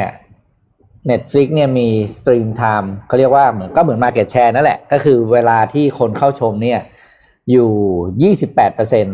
ะครับลดลงจากปี 2019 ที่มีอยู่ 31%ในขณะที่ดิสนีย์เนี่ยซึ่งเปิดตัวปีแรกในเดือนพฤศจิกายนปี 2019 มี stream time เนี่ย6%ปีแรกได้6%ก็ถือว่าไม่น้อยนะครับ Netflix ตอนนี้เนี่ยราคาเขาเรียกว่าราคา price earning ratio นะเขาเรียก PE PE เนี่ยอยู่แปดสิบหกเท่า คือถือว่าเยอะมาก ถือว่าเยอะมากแล้วนะครับ ถ้าถ้านั่นไม่เทียบกับลูกพี่นะ คือแปดสิบหกเท่าถือว่าเยอะมาก ขณะที่ดิสนีย์เนี่ย ตอนนี้เนี่ย PE อยู่ที่แค่สี่สิบเท่าเท่านั้นเองนั้นเนี่ย โดยจากท่านที่เห็นเนี่ยก็คือดิสนีย์ยังมีอัพไซด์เยอะกว่า นะครับ แล้วก็ PE ยังต่ำอยู่อยู่แค่สี่สิบเท่าเท่านั้น ก็แปลว่า ก็น่าจะเป็นดิสนีย์ที่มีอนาคตที่ดู มีอัพไซด์มีโอกาส มีมูลค่ามีโอกาสเพิ่มขึ้นได้มากกว่าของ Netflix นะครับ ก็เขาสรุปให้ดูแต่อย่างที่บอกว่าตอนนี้ Netflix เป็นเจ้าตลาด แล้วก็มีคอนเทนต์ที่หลากหลายกว่ามาก เมื่อเทียบกับดิสนีย์ที่มีเฉพาะคอนเทนต์ของตัวเองอืมมันก็เลยเป็นความยากว่าคุณจะเลือกอะไร แต่เนี้ยทาง CNBC เขาสรุปมาให้ดูว่า ถ้าในคนที่เข้ามาลงทุนใหม่ในช่วงหนึ่งปีที่ผ่านมาเนี่ยดิสนีย์ดูจะให้ผลตอบแทนที่ดีกว่าเมื่อดูจากคนที่เริ่มจุดที่เป็นเดือนต่ำสุดของเดือนมีนานะครับ ก็คือดิสนีย์จะมาแซงเอาช่วงเดือนมกราคมปีนี้เอง เนื่องจากมูลค่าผลประกอบการคือ PE ยังต่ำอยู่นั่นเอง แต่ว่าดิสนีย์อันเนี้ยคือมันรวมธุรกิจอื่น ๆ ด้วยใช่ใช่ครับรวมด้วยหุ้นดิสนีย์มีตัวเดียว เขาเขาเขาเตรียมที่จะลอนช์ในไทยแล้วนี่ปีนี้นี่ใช่ไหมครับเห็นเริ่มแล้วนี่เห็นมีโฆษณามาแล้ว รู้สึกราคาต่อเดือนเริ่มต้น 219 บาท แล้วก็มีแพงกว่า Netflix แล้วก็มีราคารายปีเนี่ยสองพันสองร้อยบาท ก็จริงๆนนว่านนก็บ้านนนก็คงไม่รอดเหมือนกันครับ ก็คงก็คงซื้อเหมือนกันไม่รอดครับ ดูแน่นอน เพราะว่า content มันเยอะอะมันมีทั้งแบบของดิสนีย์ของ Pixar Marvel Star Wars คือถ้าเทียบกันกับว่า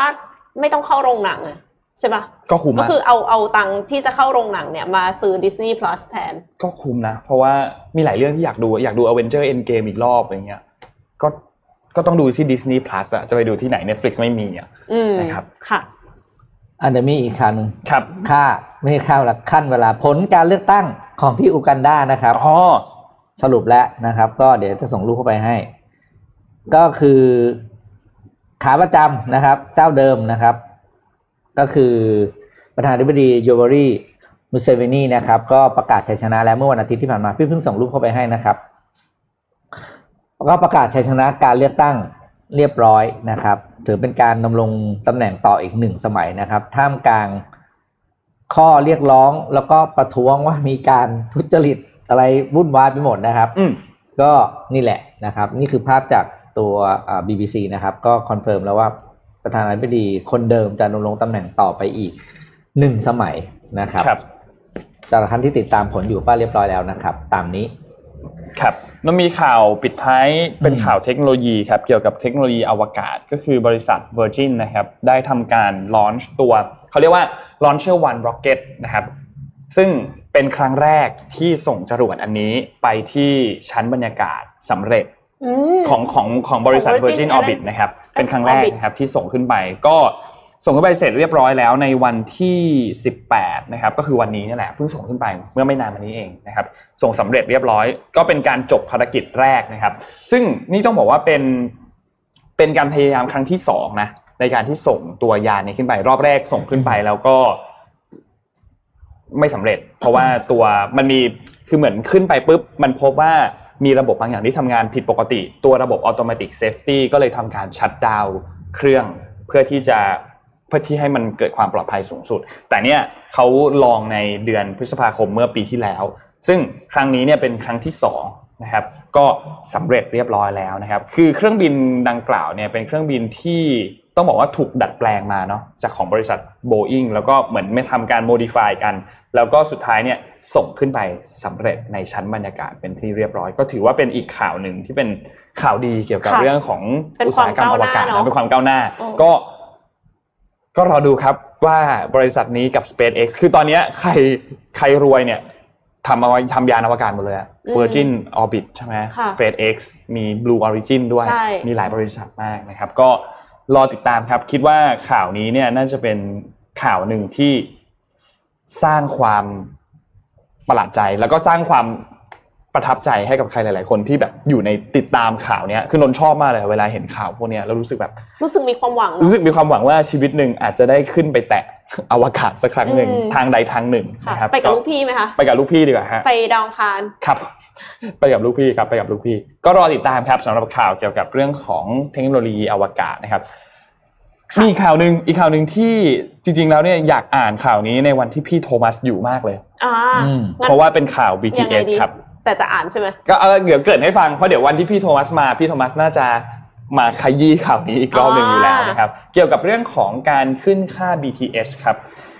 ทางด้านผู้สื่อข่าวเนี่ยได้มีรายงานมาจากกระทรวงคมนาคมนะครับเขาได้เปิดเผยว่ากระทรวงคมนาคมเนี่ยเขาออกมาขอให้กรุงเทพกรุงเทพมหานครเนี่ย ได้มีการชะลอการปรับขึ้นอัตราค่าโดยสารรถไฟฟ้าสายสีเขียวนะครับ คือเขาเหมือนกับว่ามีการเจรจากันแล้วก็ดีลเนี่ยยังไม่ลงตัวพูดง่ายอืมๆค่าโดยสารรถไฟฟ้าสายสีเขียวเนี่ยอาจจะขึ้นไปสูงสุดถึง 104 บาทหนึ่งร้อยสี่บาท ต่อการเดินทางหนึ่งครั้งนะ คือสุดสายหนึ่งร้อยสี่บาท ครับ คือไม่ไม่ใช่ว่าใครนั่งจะสถานีไหนก็ 104 บาทนะ แต่ว่าจากไกลสุดไปไกลสุดอะอืม104 บาทอืมนะครับ ซึ่งเป็นค่าเดินทางที่สูงมากแต่นั่นคือข้ามจังหวัดนะมเพราะว่าคิดมันจากเอ่อปทุมเลยนะ แล้วก็ครับไปสุดที่เคหะสมุทรปราการ คิดภาพค่าเดินทาง104บาทสองไปกลับชั่วโมงนะ เมื่อวานเมื่อวานเห็นมีอินโฟกราฟิกของใครไม่รู้คนหนึ่งทำมาพี่ไม่ได้ไม่ได้เก็บไว้ ก็เขาเปรียบเทียบอะอืมค่าเดินทางกับระยะเวลา เคยขึ้น BTS ข้ามจังหวัดสองชั่วโมงกว่า BTS ไม่แต่ว่าถามจริง ๆ ว่าถ้าอย่างนั้นนะ BTS มันจะเร็วกว่าเร็วกว่าขึ้นแท็กซี่ไหมอะสมมติ ถ้าเทียบกันกับว่ามันเขาที่เขาไม่รู้เหมือนกันเนาะเพ ราะว่ามันต้องเทียบว่าเร็วกว่าแต่ว่าค่าโดยสารมันจะแพงกว่าหลายเท่าไงอ๋อโอ้ถ้าข้ามจังหวัดแท็กซี่ก็แพงกว่าอยู่แล้วแท็แหกละซี่แพงกว่าแน่ๆแต่ว่าก็อาจจะถ้าตีซะว่าสองร้อยสามร้อยอะ อืม แต่นี่มันร้อยร้อยสี่บาทใช่ไหมร้อยสี่บาท แต่ว่าแต่โดว่ายปกติคือแต่เราดูเหมือนอาจจะแต่มันอยู่ทุกป้ายอะอันอยู่ทุกป้าย อันนี้จะพูดเรื่องค่าโดยสารนิดนึงคือเราอาจจะบอกโอ้ถ้ามันแพงจังวะแต่ในความเป็นจริงคือคุณ ถ้าคุณอยู่สมุทรปราการแล้วคุณไปทำงาน อีกฝั่งหนึ่งของมันก็เป็นชีวิตที่ไม่สมควรอยู่แล้วนะ อืม มันก็ไกลเกินไปเออมันก็ไกลเกินไปเพราะฉะนั้นเนี่ยถ้าพูดถึงไอ้พี่ไม่ได้ห่วงราคาเต็มสายนะ พี่ห่วงราคาไอ้สถานีห้าสถานีสิบสถานีพวกนี้มากกว่าอืมเพราะว่ามันคนไม่ควรไทยเยจะอะแพงเออ อ่าใช่ พี่ไม่ค่อยห่วงเรื่องไอ้เต็มสายหรอกถ้าพี่พี่อยากจะใช้ชีวิตอยู่ที่หนึ่งแล้วไปข้ามไปอีกจังหวัดเพื่อทำงานเนี่ย หาที่พักใกล้ๆดีกว่า เออ อันนี้คือคุณต้องคิดแล้วว่าคุณมีทางเลือกอื่นไหม ค่ะใช่ที่เป็นพี่ห่วงแฟกเตอร์จริงเดินทางสะดวกนะคะ เออไอห่วงจริงคือห่วงแค่ อันใกล้อย่าให้มันแพงไอไกลๆนะถ้าเลือกแล้วก็เอาเถอะพี่ ก็รอดูครับอืมว่าการเจรจาอืมรอบนี้เนี่ยจะยุติแล้วก็อืมได้ได้ประโยชน์กับกับใครมากที่สุดอะอืมจริงแล้วประชาชนที่ใช้รถไฟฟ้ามากที่สุดก็ก็ควรจะได้ประโยชน์มากที่สุดเนาะอันนี้เราพูดถึงในฐานของของคนใช้ที่เยอะที่สุดอะ นั่นแหละครับอืมก็รอติดตามครับว่าการเจรจาในครั้งนี้จะได้ข้อยุติเมื่อไหร่นะครับแต่เดี๋ยวพี่โทมัสคงเอามาขยี้ให้ฟังเพราะพี่โทมัสน่าจะมีอินไซต์อะไรหลายๆอย่างที่ค่ะทุกคนอยากติดเรื่องตามโครงสร้างพื้นฐานนี้ต้องขต้อองยกต้องเขาให้จริงค่ะๆต้องเขาจริงๆนะครับอาจจะเป็นเจ้าอาจจะแอบทำเพจโครงสร้างพื้นฐานประเทศไทยอยู่ก็ได้นะมันจะมีเพจนี้อยู่เคยเข้าไปดูใช่ไหมอ๋อข้อมูลดีมากเลยนะครับ เพจชื่อโครงสร้างพื้นฐานประเทศไทยประมาณนี้นะพี่จำเป๊ะๆไม่ได้ แต่ว่าครับเขาจะมีข้อมูลอย่างเงี้ยทางหลวงถนนอะไรพวกเนี้ยคืออ่านแล้วได้ประโยชน์มากจริง ครับปรากฏแล้วที่ทางแอดมินคือคุณโทมัสนี่เองอะไรเงี้ยวิในคอมเมนต์คือแบบนนท์ไม่อยากอ่านข่าวแล้วอยากไปหาร้านไปดูของกินดีกว่าเออหิตวอนเลเนี้ยยอะเยอะมากโอ้ยเนี่ยยังไม่ได้กินเทียบข้าเลวยอะเช้าเทียบเลยอะแล้วก็อ่านแต่เอ้ยเรามีอันนี้คือร้านแต่อาหารนะเดี๋ยววันวันพรุ่งนี้เราเอาเป็นแบบร้านขนมอะไรอย่างงี้ดีกเอว่าอเออดีดีดีเอาให้ครบเอาให้ครบเอาให้ครบใช่ใช่อีกวันร้านกาแฟ อ่ามาให้หมดมาให้หมดครับ ขอบคุณมากครับต้ทุองกอิ่คนมอร่อยที่ที่ที่มาแจกลายแพงให้พวกเรานะครับอืมอืมนี่ก็น่าน่าจะครบถ้วนแล้วนะครับครับผมได้โอละเคก็ขอบคุณแพลตฟอร์ม Thailand Traveler Voice นะครับที่เที่ยวมั่นใจบอกได้ทุกเรื่องจากทททนะครับแล้วก็ทีม Well Advisory จาก FCB นะครับและที่สำคัญก็คือ Nescafe Americano Americano House Blend นะครับตอนนี้ลิ้นพันกันไปหมดแล้วครับ ก็ขอบคุณ Nescafe ด้วยนะครับ ไปหาซื้อกันได้นะครับตามอืมห้างสรรพสินค้าแล้วก็ใน Marketplace Shopee Lazada ก็มีขายเช่นเดียวกันนะครับหนึ่งขวดกินได้ ห้าแก้วค่ะอ่าถ้ากินห้าแก้ววันเดียวก็ไม่ต้องนอนเลยไม่ต้องนอนครับไม่ต้องนอนสำหรับวันที่อยากจะ super productive นะครับ super productive ครับอะก็ขอบคุณทุกคนที่ติดตามมากๆนะครับ แล้วก็ดูแลรักษาสุขภาพกันด้วยนะครับ แล้วพบกันใหม่อีกครั้งหนึ่งในวันพรุ่งนี้ครับ สวัสดีครับ สวัสดีค่ะรับ Mission Daily Report